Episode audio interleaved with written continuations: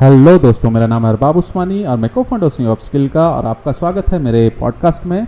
आपका बहुत बहुत वेलकम है और आज जो हम लोग पॉडकास्ट में बात करने वाले हैं, आज हम लोग बिज़नेस के बारे में बात करने वाले एक बिज़नेस का ट्रिक है या बिज़नेस का मॉडल है, उसके बारे में बात करते करेंगे। आज हम लोग बात करने वाले हैं वैल्यू चैन के बारे में। तो ऐसी कंपनी जो सामान बनाती है गुड्स बनाती है जैसे कि कोई कंपनी एमलेट से दरवाज़ा बनाती है एसी बनाती है फ्रिज बनाती है राइट इनफैक्ट स्टारबक भी इसको यूज़ करता है अपने पूरे पूरे uh, क्योंकि वो भी कॉफ़ी बनाता है राइट तो वो भी इसको यूज़ करता है इस टेक्नोलॉजी यूज़ करता है बहुत ही सुंदर तरीके से करता है। नाउ वैल्यू चैन होता क्या है? तो ये बेसिकली क्या होता है कि आपका जो बनने से लेके मतलब कि रॉ मटेरियल ऑप्टेन करने से लेके गुड्स को बेचने तक बहुत सारे प्रोसेस लगते हैं। रॉ मटेरियल पहले बना, बन के फिर उसके बाद एक वेयर हाउस से दूसरे वेयर हाउस में गया, फिर उसके बाद मार्केटिंग हुई मार्केटिंग के बाद में सेल्स हुई सेल के बाद में बिका, और फिर उसके बाद में अगर आपका कोई जैसे कि एयर कंडीशन वगैरह है तो उसके बाद में बार बाद बाद में क्या होता है? आफ्टर सेल्स भी उसके साथ में चलता है राइट तो ये सारी चीज़ें होती हैं राइट तो ये रॉ मटेरियल से लेके बेचने के बाद तक का ये पूरा का पूरा चेन होता है। नाउ एक कंपनी क्या करती है? कोई भी अगर प्रोडक्ट बेस्ड कंपनी तो सबसे पहले अपना एक वैल्यू चेन एनालिसिस करती है, जिसमें वो जानती है। एक प्रोसीजर को एक ब्लूप्रिंट की तरह ड्रॉ करती है कि भाई, ये जो प्रोसीजर है, इस प्रोसीजर से के साथ में हम चलेंगे और इस मतलब ये छोटा छोटा स्टेप हम लेंगे। पहला स्टेप में हम ऐसे करेंगे, यहाँ से पहले चीज़ें कंप्लीट होंगी तो दूसरे स्टेप में जाएँगे, फिर तीसरे स्टेप में जाएँगे, फिर चौथे स्टेप में जाएँगे, फिर सो एंड सो फोर्थ करके वो बिकने के लेवल तक या बिकने के बाद तक भी हम लोग कैसे इसका एडवांटेज उठा सकते हैं, इस चीज़ को करेंगे। राइट नाउ वैल्यू चेन को थोड़ा सा और हम लोग अंडरस्टैंड करें तो इसमें आप इस इससे आप है ना क्या कर सकते हो अपने कंपटीशन को बीट कर सकते हो बहुत अच्छे तरीके से। आ, आप अपने अपनी जो कॉस्टिंग है जो आपके अपने प्रोडक्ट की आ, जो फाइनल कॉस्टिंग है उस कॉस्टिंग को आप घटा सकते हो राइट अपने डिलीवरी अपने प्रोडक्ट की एक्सेप्शनली फास्ट कर सकते हो। अपने कस्टमर की लॉयल्टी बढ़ा सकते हो राइट बहुत सारे चीज़ कर सकते हो। कैसे कर सकते हो? क्योंकि अगर हमारे पास में एक चेन बन गया, हमारे पास में लेट से बन गया कि लेट से पाँच प्रोसेस है, जिस प्रोसेस के थ्रू हमारा प्रोडक्ट जाता है। हमारा प्रोडक्ट पहले रॉ मटेरियल हुआ स्टेप वन स्टेप टू में क्या हुआ? रॉ मटेरियल से आके हमारे एक जगह पे आके हमारे वहाँ पे वो बना, दूसरा हो गया। तीसरा स्टेप वेयर हाउस में चला गया, चौथा स्टेप मार्केटिंग हुआ, पांचवा स्टेप आफ्टर सेल्स हुआ। ऐसे करके हमारे चार पाँच स्टेप वाले, ये हमारे चीज़ें बनी। राइट नाउ हम क्या कर सकते हैं? ईच स्टेप में हम उसको उसको क्या करेंगे? हर एक स्टेप को पकड़ेंगे और हर एक स्टेप को पकड़ने के बाद में उसको बहुत माइक्रो लेंस से देखेंगे और उसमें हम लोग देखेंगे कि भाई कहाँ पे हम कॉस्टिंग कम कर सकते हैं, कहाँ पे हम ऑप्टोमाइज कर सकते हैं। नाउ चूँकि ये छोटा प्रोसेस है, उसके अंदर का ही एक छोटा प्रोसेस है तो इस छोटे प्रोसेस को मैनेज करना बहुत ज़्यादा ईजी हो जाता है रदर देन पूरे के पूरे प्रोसेस को मैनेज करने के लिए। राइट? अब लेट से कि आपने रॉ मटेरियल आप जहाँ से खरीद रहे हो, वहाँ पे रॉ मटेरियल आपको महँगा मिल रहा है और अच्छी क्वालिटी का नहीं मिल रहा, आपको कोई दूसरा वो लोग मिल गया जिसके जिसके इसमें आप रॉ मटेरियल आप ज़्यादा बेटर ले सकते हो ज़्यादा कम दामों में ले सकते हो अपने आप, आप अपना आप कॉस्टिंग कम कर सकते हो राइट लेकिन क्वालिटी को बेगर किए हुए हैं। मे बी आपको आपका आपके जो मार्केटिंग सेल्स के में ज़्यादा आपको स्किल्ड मेंबर चाहिए। आपको लग रहा है आपके जो एचआर वाला जो साइड है ह्यूमन रिसोर्स वाला उसको लग रहा है कि नहीं यहाँ पे करना चाहिए वहाँ पे ऑप्टोमाइज करना हम लोग चालू करेंगे राइट तो हर जगह पे हम ऑप्टोमाइज बहुत ही कोर से हम ऑप्टोमाइज कर सकते हैं और अपना प्राइसिंग इस वजह से आपसे क्या होगा कि अगर आपका आ, आ, आपका अगर चीज़ें ऑप्टोमाइज होंगी तो प्राइसिंग घटेंगी मैन्युफैक्चर कॉस्ट घटेगा हर चीज़ का कॉस्ट घटेगा तो आप अपने कस्टमर को भी कम प्राइस में चीज़ें दे सकते हो। उतना ही लेवरेज उठा के उतना ही पैसा में जितना पैसा में आप जितना आपको बेनिफिट हो रहा है उतना ही पैसा को मेंटेन किए हुए भी आप कम पैसे में दे सकते हो। राइट ठीक। है नाउ ये सबसे पहले हार्वर्ड बिज़नेस स्कूल में माइकल ई पोर्टर करके एक टीचर थे, उन्होंने एक बुक लिखी थी competitive advantage creating and sustaining superior performance 90 90 1985 में आई थिंक लिखा गया था, फिर उसके बाद 1998 में ये फिर से रिप्रिंट हुआ था राइट तो उसके अंदर में ये वैल्यू चैन को उन्होंने समझाया था राइट तो आ, हम लोग थोड़ा सा आगे बढ़ते हैं। इसमें इसमें हो, आ, इसमें होता क्या क्या? तो इसमें दो तरह के एक्टिविटी होती हैं। एक होता है प्राइमरी एक्टिविटी एक होता है सपोर्टिव एक्टिविटी तो प्राइमरी एक्टिविटी के अंदर में क्या होता है? तो सबसे पहले उसमें इसमें इसमें टोटल पाँच स्टेप होता है। एक होता है इनबाउंड लॉजिस्टिक तो इनबाउंड लॉजिस्टिक क्या होता है? जैसे कि आप वेयर हाउस के अंदर में इन्वेंट्री को मैनेज कर रहे हो रॉ मटेरियल रिसीव कर रहे हो फलाना टिकाना वाला जो चीज़ हो गया वो सारी की सारी चीज़ें मेंटेन करना वहाँ पे हो गया। उसके बाद में आता है ऑपरेशंस सेकंड वाला।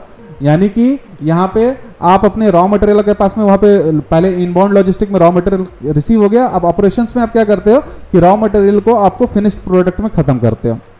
राइट फिर उसके बाद आता आउटबाउंड लॉजिस्टिक तो इनबाउंड लॉजिस्टिक मतलब क्या हुआ कि आपके आप लॉजिस्टिक मतलब ये होता है कि एक जगह से दूसरी जगह मूव करना है। तो आपके जो फैक्ट्री है फैक्ट्री के अंदर में सामान आ रहा है, इसलिए इन बाउंड इन बाउंड इसीलिए यूज़ होता है। आउटबाउंड मतलब कि अब बन के फैक्ट्री से बाहर जाएगा। तो फाइनल फाइनल प्रोडक्ट क्या होता है? मार्केट की तरफ़ भेजा जाता है। और फिर उसके बाद तीसरा प्रोडक्ट में आउटबाउंड लॉजिस्टिक यानी कि मार्केट के स्टोर्स वगैरह में पहुँचाया जाता है। चौथा प्रोसेस होता है मार्केटिंग एंड सेल्स तो अलग अलग स्ट्रेटजीज है मार्केटिंग की। मार्केटिंग की यूज़ होती है, लोग अवेयर होते हैं प्रोडक्ट के बारे में, और उसके बाद में आके लोग शॉप में आके परचेस करते हैं राइट और जब इसके बाद में मार्केटिंग एंड सेल्स का एक्टिविटी खत्म हो जाता है सेल्स हो जाता है उसके सर्विस का। तो होता है ना, एक साल का आपको हम आप फ्री मेंटेनेंस दे रहे हैं, एक साल का वारंटी है, फलाना ठिकाना है। तो अब मान लीजिए कि किसी ने एसी लिया, एक साल का वारंटी है राइट तो एक साल के अंदर तो फ्री में कर दिया राइट अब एक साल के बाद एसी अगर खराब होता है तो सर्विस लेगा तो उसको तो आप चार्ज भी कर सकते हो ना। तो ये एक ऐसा रिकरिंग मनी भी आप बना सकते हो, जहाँ पे आप अपना प्रोडक्ट को सेल किए, उसमें फॉल्ट हुआ तो उसको रिपेयर करने का पैसा भी ले सकते हो राइट तो इसमें भी रिक्विक मनी जो बिज़नेस है, वो बिज़नेस काफ़ी ज़्यादा पैसा इसमें भी बनाती हैं। राइट तो प्राइमरी एक्टिविटी में ये पाँच चीज़ें होती हैं। Inbound logistic operation outbound logistic marketing and sales and services right अब हम आते हैं सपोर्ट एक्टिविटी के अंदर में। ठीक है? नाउ सपोर्ट एक्टिविटी के अंदर में क्या होता है? जो इन सारे पाँचों एक्टिविटी को सपोर्ट करता है। तो पहले आता है प्रोक्योरमेंट तो प्रोक्योरमेंट के अंदर क्या होता है? कि कहाँ से रॉ मटेरियल लेके आया? उसका वो वो पता करना। तो रॉ मटेरियल का अगर आप रॉ मटेरियल लेवल पे ही अगर आप दाम कम कर सकते हो या क्वालिटी बढ़ा सकते हो तो वो बहुत ज़्यादा अच्छा होता है, बहुत ज़्यादा आपको फ़ायदा करता है। ठीक है? दूसरा होता है टेक्नोलॉजी एंड डेवलपमेंट यानी कि जो भी फर्म है, वो कौन सा आर एन डी कर रहा है, कौन सी नई मशीन लगानी है जो उनकी एफिशिएंसी बढ़ा दे, कौन सा नया तरीका लगाना जो उनका स्पीड अप फास्टर कर दे, उनकी कॉस्टिंग घटा दे, ये आर इसीलिए चलता है राइट तो ये सारी एक्टिविटी ऑटोमेट आप ऑटोमेट कर सकते हैं आर लगा के चीज़ों को। जहाँ पे आप दिन भर में 50 प्रोडक्ट को प्रोड्यूस कर रहे थे, वहाँ पे आप 100 को कर लो राइट तीसरा होता है एचआर यानी कि ह्यूमन रिसोर्स मैनेजमेंट तो इसमें आप किनको हायर करना है, किनको रिटेन करना है, इन, ये सारी की सारी स्ट्रेटजी के अंदर में ज़्यादा स्किलफुल वाले को करना है, कम कॉस्टिंग वाले को करना है, जो उतना स्किलफुल काम नहीं है, वहाँ पे कम सैलरी वाले लोगों को करना है, फलाना ठिकाना ऐसे करके वहाँ पे चीज़ें आती हैं।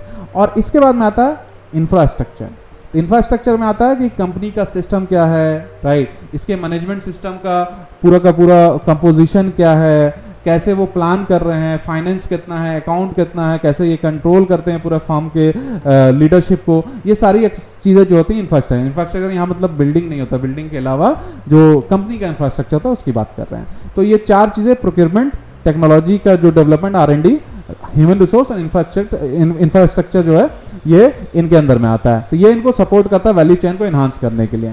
तो वैल्यू चेन में अगर इनबाउंड लॉजिस्टिक के अंदर में अगर आप लोग कुछ कर सकते हो तो यहीं पे, अब इनबाउंड लॉजिस्टिक भी बहुत छोटा छोटा घट जाएगा। कौन कौन सा हमारा वेंडर है कौन हमारा सामान लेके आ रहा है? क्या वो ऐसा तो वेंडर नहीं है कि जो हमारा सामान जो एक घंटे में हमारे ऑफ़िस यहाँ पहुँच जाना चाहिए वो तीन घंटे लगा रहा है उसके लिए।